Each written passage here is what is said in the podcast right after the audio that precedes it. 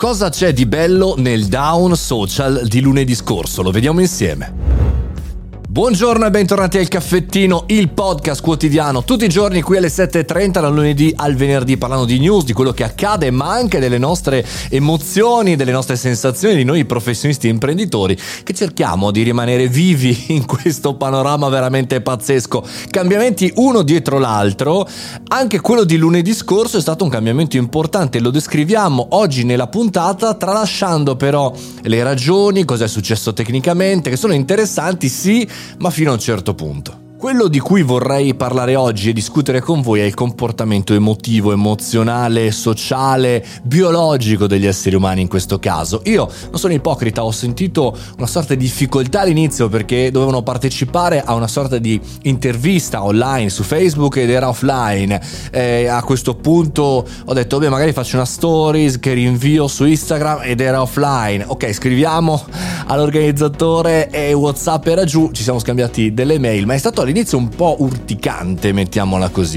In una seconda fase invece, in realtà, anche a seconda dei vostri feedback sul gruppo Telegram, la cosa è cambiata. A proposito, c'è un canale Telegram che si chiama Mario Moroni Canale, dove potete essere aggiornati sui podcast, sulle iniziative macro anche della community, e poi c'è anche un gruppo collegato al canale, si chiama Mario Moroni Gruppo, guarda che novità, e con cui ci si chiacchiera, no? E in quel caso è stata sicuramente la mia salvezza. Sapere che c'è qualcuno dall'altra parte con voi, chiacchierare con voi, è stato veramente molto molto bello, innanzitutto per capire cosa stava succedendo e poi anche per rivivere quei momenti, lo dico da vecchio dell'internet, dove per esempio negli anni 90 o inizio anni 2000, dove non c'erano i social per come li conosciamo oggi, c'erano dei forum, c'erano delle chat, Mirk, queste cose qua, insomma c'era una sorta di etichette, si chiacchierava e non c'era una cosa, che è la cosa che mi ha insegnato di più la qualità anche del mondo social di oggi, di come si sta spostando, non c'era il feed. Se voi osservate, TikTok ha un feed abbastanza importante, non decidi mai tu che cosa vedere, perché appena apri c'è qualcosa da vedere.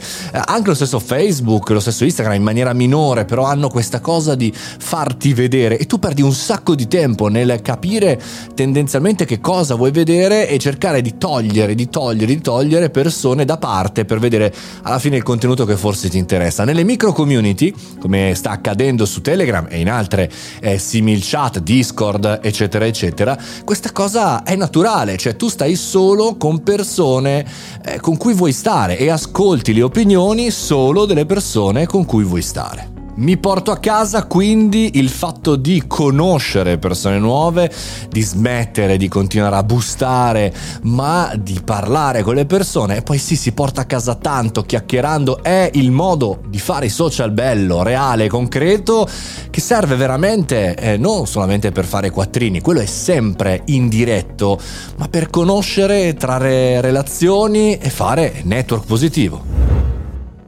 Raccontatemi dove su Telegram, Mario Moroni Canale e Mario Moroni Gruppo, come avete affrontato voi questo lunedì nero per Marzakem, perché tra l'altro ha perso un sacco di quattrini, ma ne parleremo nei prossimi giorni. Io sono Mario Moroni e questo è il Caffettino, se vi va e se vi piace, ogni giorno dal lunedì al venerdì alle ore 7.30. Io sono qui.